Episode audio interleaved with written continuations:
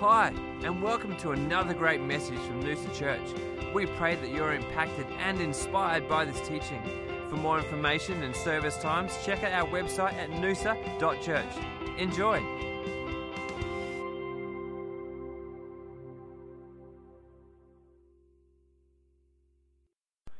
Um, okay, first of all, I just want to say, how do you build such a great church? Please give me some tips. Um, what a blessing to be here. I, I drove in at 9 o'clock this morning. Thought I'd get here early. I thought I would try and beat the people here, but no. It's like half the church was already here at 9 o'clock hanging out. This church is incredible. And I just want to say thank you so much for having me. And before I get into it, we do have to address the elephant in the room. Um, if there's a radar on the worst joke you've ever heard in your entire life, okay, that radar is just the scales have tipped this morning on that joke, Pastor Christian.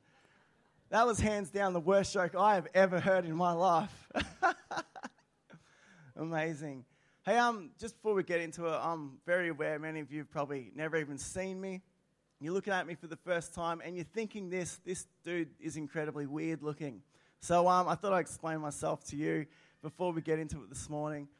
Um, it's true. My name is James Schleusner. It's German. Don't hold that against me. I'm not German per se. It's like way back in the day. So I'm an Aussie through and through. Um, I have two kids. London is my little girl's name. Um, she's six years old, just started grade one. She's amazing. Uh, little boy, his name's Jagger. He is three, and he is just crazy, crazy good, but just crazy, you know, like little boys. And my wife, her name's Larissa. She's 28. I, I married young, I'm 35. She's 28, so I still feel like I'm 25. You know, it's amazing. And um, we, we, we, we run a church in the city, in Brisbane City, called Collective Church, which we started about three years ago. And um, I just remember sitting at my desk one day when I was a youth and young adult pastor up here on the Sunshine Coast, and I don't know what I was doing. I was working away, I was doing something, but I just remember this moment of frustration slash revelation where I just I slammed my computer closed and I pushed it away and I was just saying to God, God, surely there is more than this. Like, surely we can start to reach more people. Surely we can reach people that aren't being reached at the moment. And in that moment, there was a seed dropped in my heart to, to, to pioneer something. I didn't know what that was. And the idea of pioneering a church for, for me, for my family, it was just, it was the worst idea possible. Why would you pioneer a church? Like, if you're smart, what you do is partner with a church like this, right? And so Pastor Josh and, and Kristen could pay me some money to go start a church for them, right? That's the smart way to do it. But I just felt like God wanted us to step out in faith, and we didn't have a team of people, or, you know, we, we, we, we didn't gather a bunch of Christians. Literally, me and my wife moved to Brisbane, and we put a thing on Facebook saying, hey, if you want to come to church, come to our lounge room on Wednesday night. That was it. And on the first night, a bunch of random people that, like, half of them thought they knew God, some of them didn't know God at all, and they were in our lounge room. And we just started preaching the gospel to them and getting them saved. And then we started our church six months later. Our, um, the person that ran our kids' church, I don't even know if she was saved when we started our church. But you know what? When you got nobody, you got to work with somebody. You, you know what I'm saying? Like, I understand how Jesus felt with his disciples. Like, here they are arguing over who's going to be the greatest in heaven. And Jesus is like, oh my gosh, I'm about to send these guys out to the world. Um, and, I, and so we started with nothing. And, um, and I've just seen the goodness of God come through time and time again. And for those of you that don't know anything about me, there's one thing I really want you to know about me this morning. It's that I am just so in love with Jesus. I'm so in love with Jesus. And I'm just so in love with people. And I have an agenda this morning, so I'll just, I'm just going to get that out there straight away. My agenda this morning is that you would walk out of this place with a, desi- a, a desire, a deep desire and conviction in your heart that, that you want to include people into your life that you would normally try and walk past. That's my agenda this morning. My agenda is that you would walk out of here and go, you know what? I'm not walking past that person pretending I don't see them anymore. I am going to include this person into my life, even if it's just into my moment, into my world. And the title of my message, you know, if you're into taking notes and titles, is Love One Another. Love one another. You know, um, I know this pastor, and his whole life, his whole life, he's struggled with this idea of love. And he, he runs a church. And I was chatting to him about it one day, and just like, you know, every time we talk about love, he sort of clams up a bit, you know, like, I'm all about the God part, but the loving people part, that's, he clams up a bit. And was chatting to him, and we got to speaking about his, his parents and about his dad, and he told me that, it, now this guy was over 50, he was like 55 years old, and his father had never told him that he loved him. Never. And you know, the truth is, the, the statistics will say that there's a bunch of people in this room right now that your parents have never said to you that they love you. And so we go through life, and what is the most important commandment of all the commandments in the Bible? To love one another. Some of us in this room haven't even been told that we're loved by the people that love us the most. And we live in a world where when you say the word love, it is like a it is like mud that has been thrown at a canvas that we call art. It is just messy. No one really knows what love is anymore. People make up their own ideas of love, and, and we here love one another, and we, and we go, Well, you know, I'm, I'm loving my family, loving this, loving that. We make up all these excuses why we don't love certain people and why we do love certain people. And, and like loving one another has become this complicated issue. But this morning, I want to simplify it into something so simple so that we can walk out of here and be the most beautiful family of believers in the world so that we can truly love one another. in John chapter 13, if we can start there, John chapter 13, verses 34 to 35. If you've been a Christian for any amount of time, you would know this scripture. It's the words of Jesus Christ, our King, the one we follow. He says, A new command I give you love one another as I have loved you. So you must love one another. Check this out in verse 35. By this, everyone will know that you are my disciples if you love one another. If we could walk out of this place this morning and go, you know what, my first priority is going to be to love people. Everything else is now second on that one. You know, it's not, it's not getting ahead at work. It's not moving forward in life. It's not getting all my ducks in a row. It's to love one another. I'm telling you, there's going to be a revival in Noosa like never before.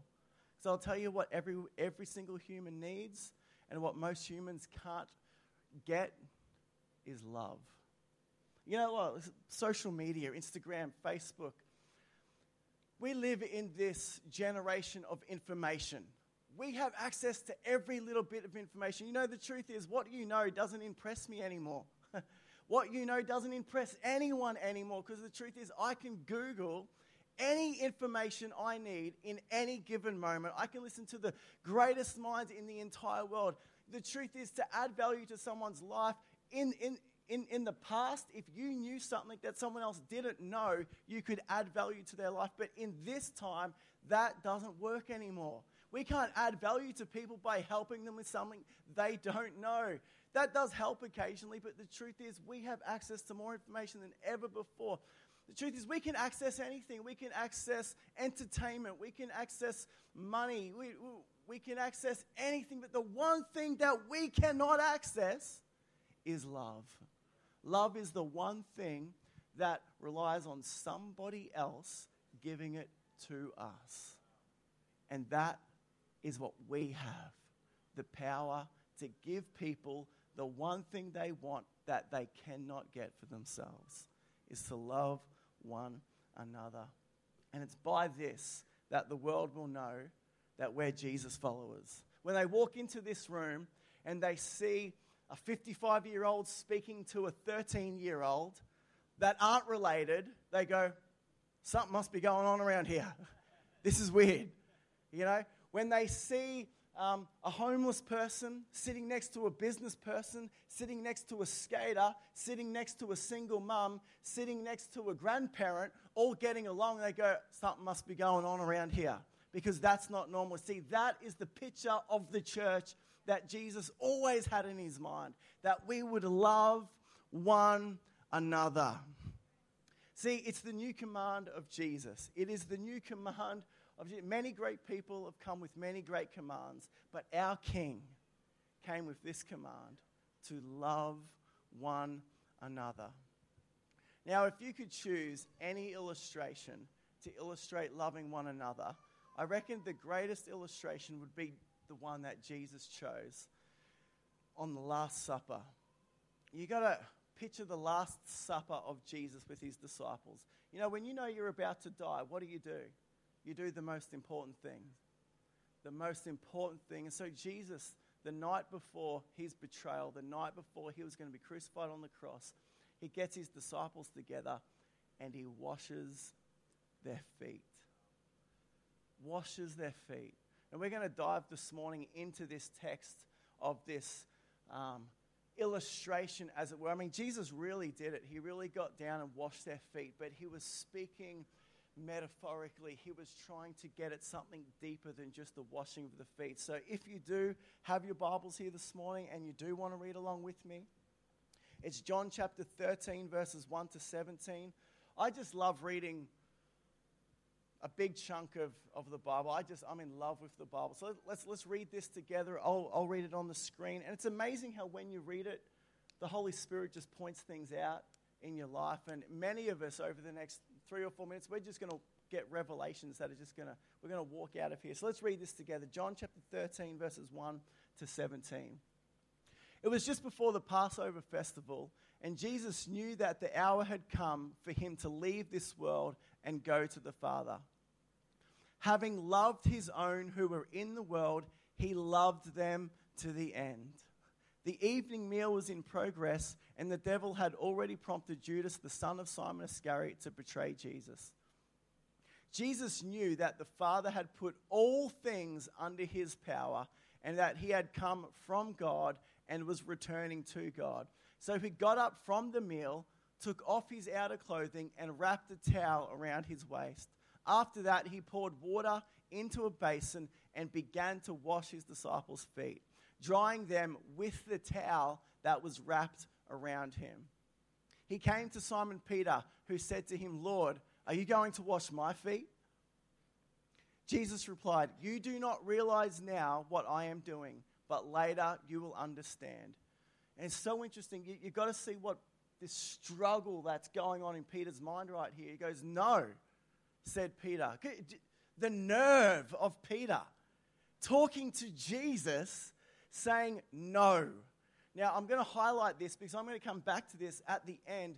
The nerve that he would say no to Jesus washing. Why would you say no to Jesus washing your feet? Anyway, we'll come back to this. You shall never wash my feet. And Jesus answered, Unless I wash you, you have no part with me. Then he has a change of heart. Lord, Simon Peter replied, Not just my feet, but my hands and my head as well. Jesus answered, Those who have had a bath need only to wash their feet. Their whole body is clean, and you are clean, though not every one of you, for he knew who was going to betray him, and that was why he said, Not everyone was clean. Verse 12 When he had finished washing their feet, he put on his clothes and returned to his place.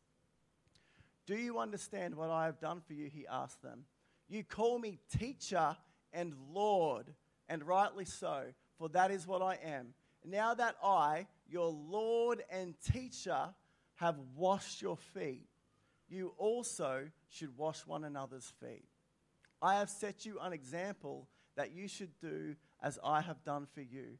Very truly, I tell you, no servant is greater than his master, nor is a messenger greater than the one who sent him.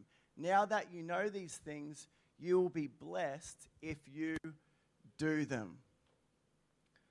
That story messes me up every time. Every time. Let's just take a moment, let's pray together, and then let's unpack these scriptures. Holy Spirit, we are very aware that you are here right now. And you are speaking to all of us. Holy Spirit, we collectively open our hearts to you right now and we humbly invite you in and we say, Speak to us individually. Speak to us about what we need to be spoken to about. God, we come to you with teachable hearts, with open hearts, Holy Spirit.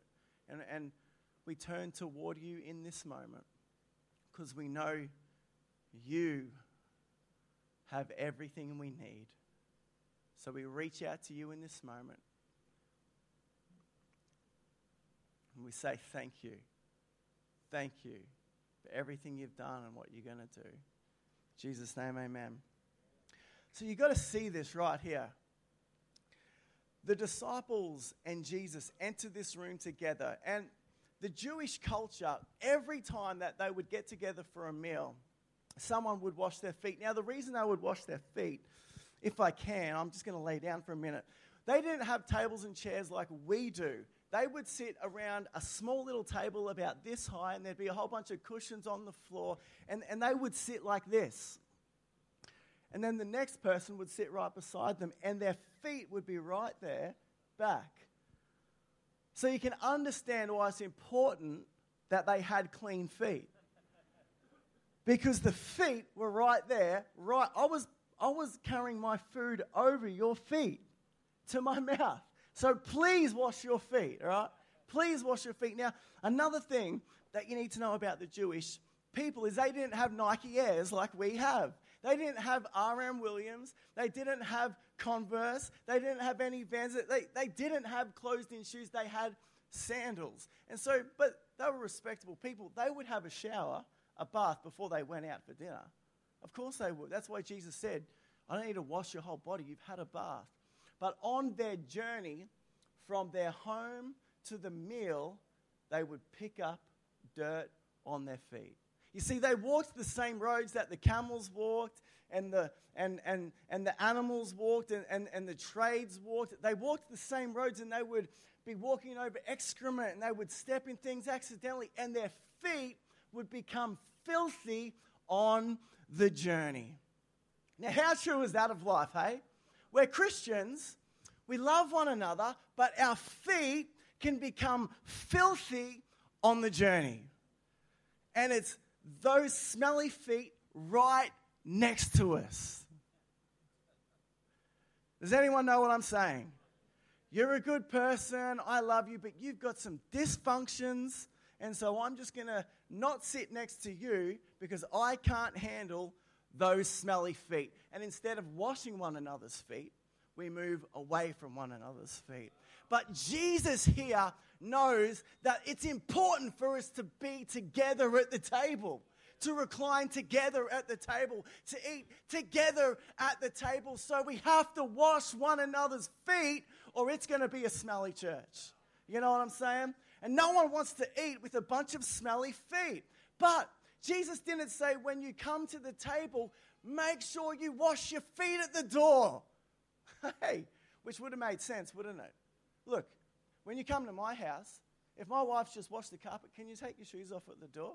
Like, I'm not getting down with the toothbrush and scrubbing their shoes, right? Because I'm lazy. I just say, take your shoes off at the front door. When my kids come in, they've been playing in the mud, get your shoes off, Jagger. What are you doing, you crazy kid? I don't get down and clean them. Hey, but Jesus here is saying, don't tell people to wash their own feet, wash them for them. But even more than this, when you walked into a room, the Jewish culture, we all knew, we, like I'm a Jew, no, the Jews all knew that somebody was going to wash their feet. And every time you would get to a meal, the lowest status of person would be the feet washer. Normally, a household would have a servant that their job was to wash the feet. So when you'd walk in, everybody would be waiting for the servant to wash their feet. Makes sense. But in this household, there was no servant. And so, what was going on? The people know that someone has to wash the feet. So, what was going on? And we know this, that the disciples were like this because we read it in other stories.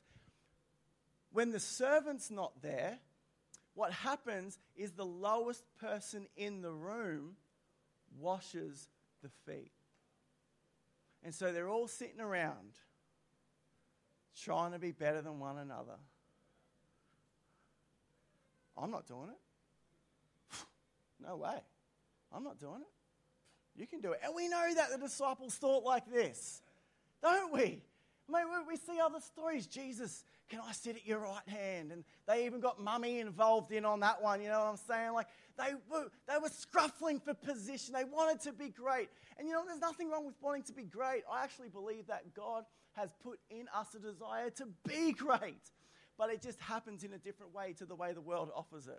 Anyway, so these guys want to be great, they want to be great, and they're all thinking to themselves, who is going to humble themselves and wash our feet? And then, and then, Jesus, the Lord and Master. Don't you love this? The Lord and Master stands to his feet and starts to undress. I could not imagine what was going on in the disciples' head, especially Peter's head. Whoa, whoa, whoa, stop, no, whoa, hold on, Jesus. Oh my gosh, this is awkward. What is he doing? What is he doing? Oh my gosh, he's, he's about to wash our feet. The, you could have heard a pin drop in that moment because all of them didn't want to do it, and Jesus stands up and takes the lead, starts to un- undress.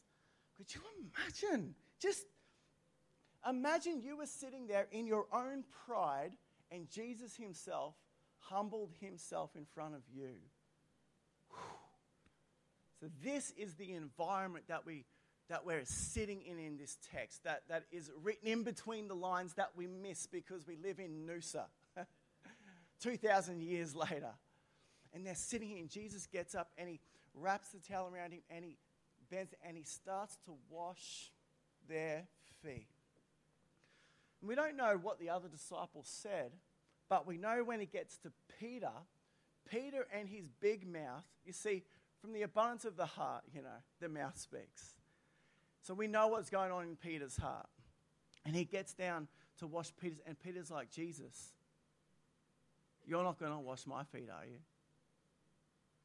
Because Peter was full of pride. now, Peter knew that he was following Jesus. So Jesus was his rabbi. Jesus was the one teaching them how to live and what to do. And so if Jesus washes feet, it means I have to wash feet. And so he's there and he's like, no, no, no, no, no. No, no, no, Jesus. You're not washing my feet. You're not getting me with that one. And then Jesus says, if I don't wash you, you have no part with me. If you don't let me be a humble servant, you will have no part with me. Why is that? Because if our leader is not a humble servant, what chance do we have of being humble servants? See, he could see into the future, and he's like, if you don't let me show you how to live the way I want you to, you have no part with me. And Peter's like, all right, the whole thing, the whole thing. All right, he's like, all right, chill out. I don't need to do the whole thing, just the feet. Now, the thing with the feet, it was the dirtiest part, it was the filthiest part. The feet. It's those conversations that we don't have. You know those ones? It's, it's the issues that we don't talk about. It's that filth that we pick up on the journey. Now, if there's one thing I know about this journey, it's tough. It is so hard. So, I mean, me and my wife pioneered a church three years ago. And you'd think that pioneering church is just going to be this great journey of loving one another. You know what I'm saying? Because we're all in it for the same reason, aren't we? To love one another, to include others, to see people won to Jesus, full of the Holy Spirit, creating this beautiful family. And idealistically, I thought that we were all Christians. I thought that when the Holy Spirit came, we were going to love one another. Well, how wrong was I? After three years of running a church, I've had our key people just bail on us. Just bail on us. And I'm talking like we gave up our lives for these people. I'm just explaining the story. I'm not boasting or anything this morning. Like, they had debt, and Larissa and I personally bought their car for them because these people were in debt and out of depression. Like, I got down on my knees and washed their feet. It wasn't my dumb decision that got them in debt, it was their dumb decision. But I got them out of it because I believe that that's how we roll. We love one another. We wash their feet, as filthy as it may be. We get down and do it. And these people did not reciprocate. they left. That is picking up filth along the way. Because now I've got some mess going on. I got gear going on. So next time I hang out with somebody that walks into my church and they look awesome, I've now got filth. Oh my, I'm, I've been hurt, as it were. So what am I going to do with this? I have been hurt. So people walk in and I've just got stuff going on. I've just got stuff going on. When people walk in, and this is, I'm just going to highlight this for example. We often want the pastors to have clean feet so that we don't need to wash them. We're looking for pastors with clean feet, but there's no such thing. Pastors need their feet washed as well. Pastors are just as human as every single person in the church. So when a new person walks in, if they're expecting me to be Jesus, guess what?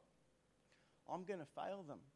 Because if this church of Jesus Christ is not built on love for one another, it's not going to be built. It's going to keep on going through the same old cycles people coming, getting dirty feet, and leaving. People coming, getting dirty feet, and leaving. Coming, dirty feet, leaving. We've seen this cycle in church for decades, hundreds of years. People coming, getting dirty feet, and leaving. But what if, what if Noosa Church could change that? What if we all made a decision today that we're here to wash one another's feet? Not see if they're washing their own feet, but to wash one another's feet. And then when someone else got dirty, we got down and washed it. What if we were crazy enough to actually do what Jesus said? What if we were wild enough to be Christian and love one another and live for one another and serve one another just like Jesus did? He gets down and he washes their feet. Oh man, I want you to walk out of here today with a desire to love one another, to love your pastor like never before. Pastor um, Josh and Pastor Kristen, they are amazing people. I've been able to hang out with pastors. You guys do not know how blessed you are.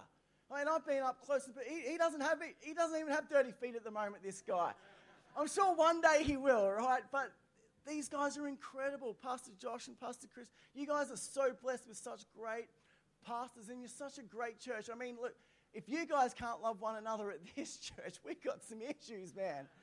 Look at these seats. These seats, like, one of these seats is probably worth about 25 of my seats. You know what I'm saying? Like, this church is incredible. Look at the air conditioning. Like, the environment is poised for you to love one another here. I'm sure you've got a whole bunch of programs and stuff worked out. And there's three things I just want to pull out of this text, and we're going to wrap up. We're going to go home, and we're just going to we're going to stumble together toward Jesus. We're going to figure this all out. And just before I just before I read this, if I can just have a moment of honesty and vulnerability. Isn't it what we all want? I mean, honestly, don't we just don't we want to be part of a community where we can stuff up and mess up and not be like, oh, what'd you do that for? I tell you what, I don't need people pointing out my mess anymore. You know, I'm sick of that. Once I turned 12 years old, I got over that. You know what I'm saying? It's the last thing we need. Man, uh, what? Don't, don't we want to be loved? Don't we want someone to give us space to breathe and live and make mistakes and still be part of a family? That's what the church is. I mean, if we can't see that in the disciples Jesus chose, we're blind. They were just pathetic. And God chose them on purpose with all their hookups, all their grievances, all their mess ups, and they were the ones He chose. Man, that's what it's about loving one another. This story is a story of vulnerability and trust. This is a story of vulnerability and trust. Because to be open to washing one another's feet means two things. I need to be willing to do it, but you also need to be willing to show me your filth. This is a story of vulnerability and trust.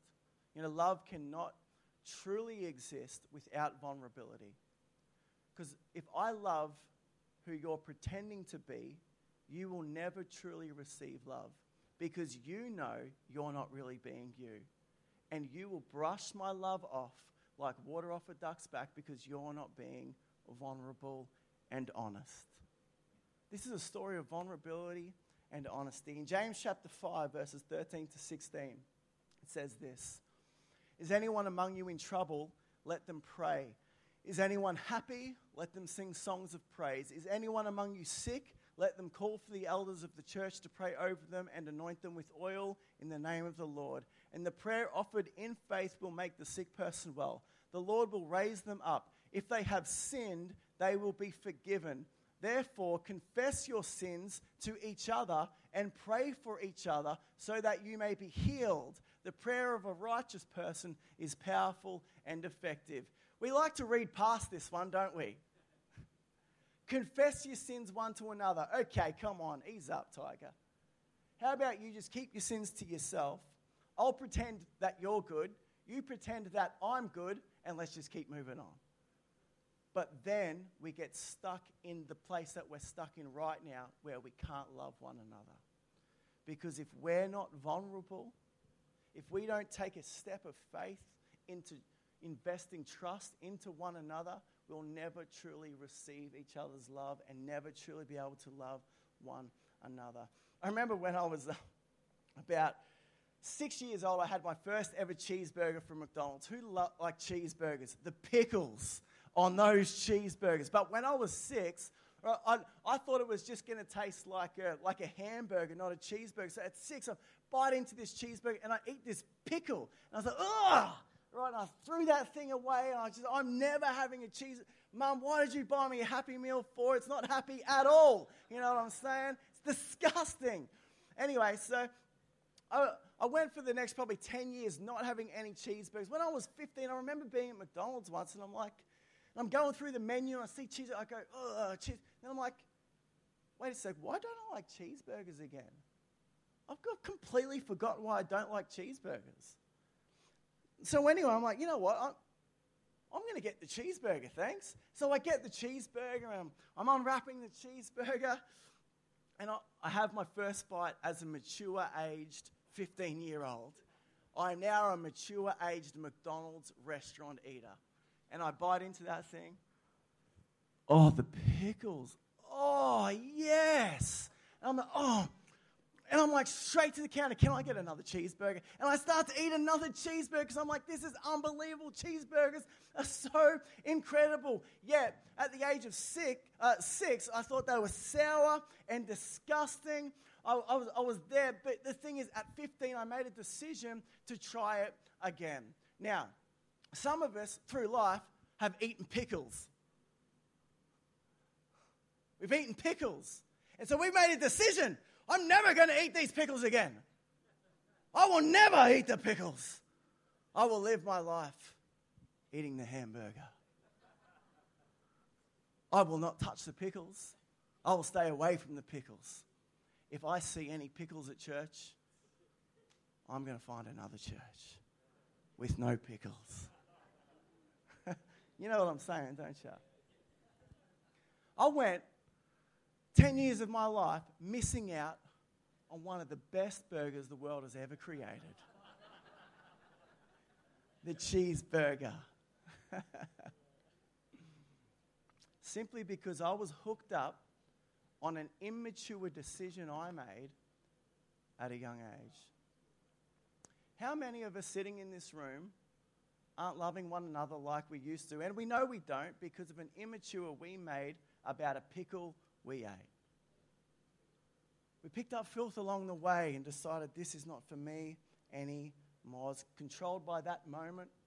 But I want to encourage you this morning you don't need to be controlled by that moment. You can make a decision today I'm going to open up again. I'm going to be vulnerable again. Are you going to get hurt? My word, you're going to get hurt. Love is the messiest thing in the world. If you're part of a church and you're actually loving one another, it is going to be so painful it's not funny.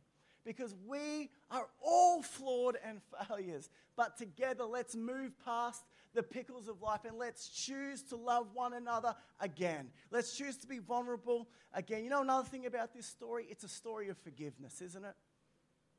It's truly a story of forgiveness. That's truly the deeper meaning here. The story of forgiveness. No matter how dirty your feet are, Jesus says, I will wash them. And I want to encourage you this morning no matter how dirty your feet are, Jesus will wash them. Jesus has washed them. He saw you on that cross when he, and He's forgiven you for that deed. He's forgiven you for that sin, and you are loved. This is a story of forgiveness. Hey, when someone hurts us, let's be quick to forgive.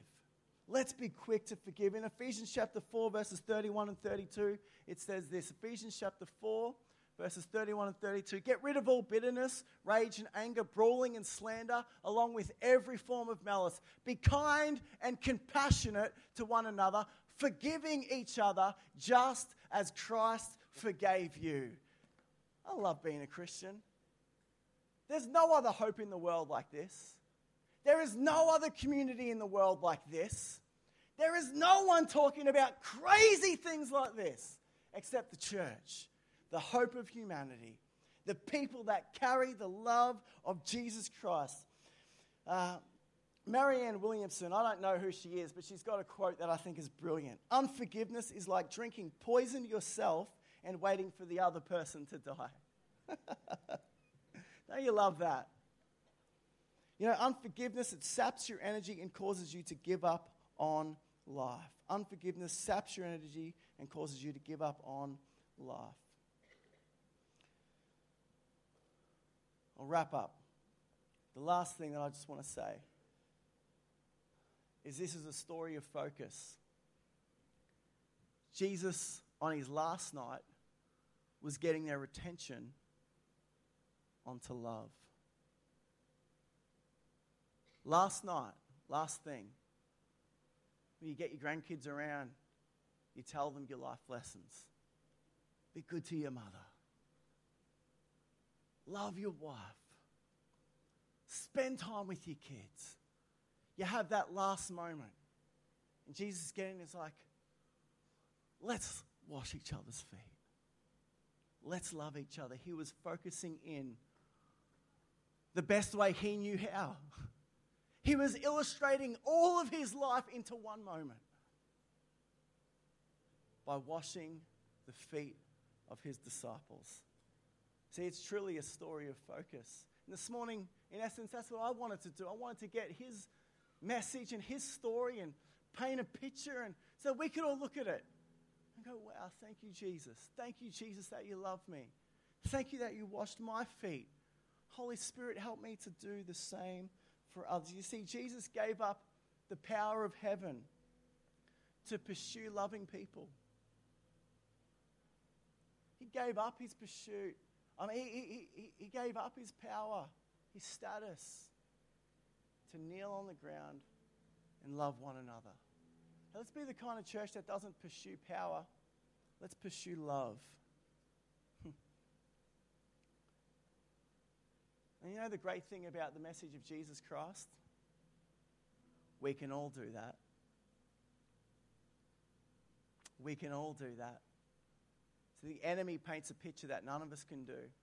You know, 0.0086% of people in the world are rich and famous. 0.0086%. That is very little. Yet so many of us live our whole lives aspiring to just have a little bit of what they've got. And we have depression, loneliness, anxiety on the rise like never before because we're focusing on the wrong things. But Jesus knew that He can solve the whole issue by getting our focus onto something we can all do. Because we can all love one another. You don't need to be smart. You don't need to be educated. You don't need to be rich or popular. You don't need to be good looking. You don't need anything to love one another. And when we do that, that's when we truly find fulfillment. I'm telling you, the most fulfilling thing in the world is when we get past our pursuit of glory and wash one another's feet. That's the kind of church that I would, that I would want to be a part of. And I know that's the kind of church that you want to be part of. So let's be that kind of church. I want to finish with 1 Peter chapter 4 verses 7 and 11 and then I'll hand over to Pastor Christian. The end of all things is near. Therefore, be alert and of sober mind, so that you may pray. Above all, love each other deeply, because love covers over a multitude of sins. Offer hospitality to one another without grumbling. Each of you should use whatever gift you have received to serve others as faithful stewards of God's grace in its various forms. If anyone speaks, they should do so as one who speaks the very words of God. If anyone serves, they should do so with the strength God provides, so that in all things God may be praised through Jesus Christ. To him be the glory and the power forever and ever. Amen. I love you, church. Let's love one another deeply.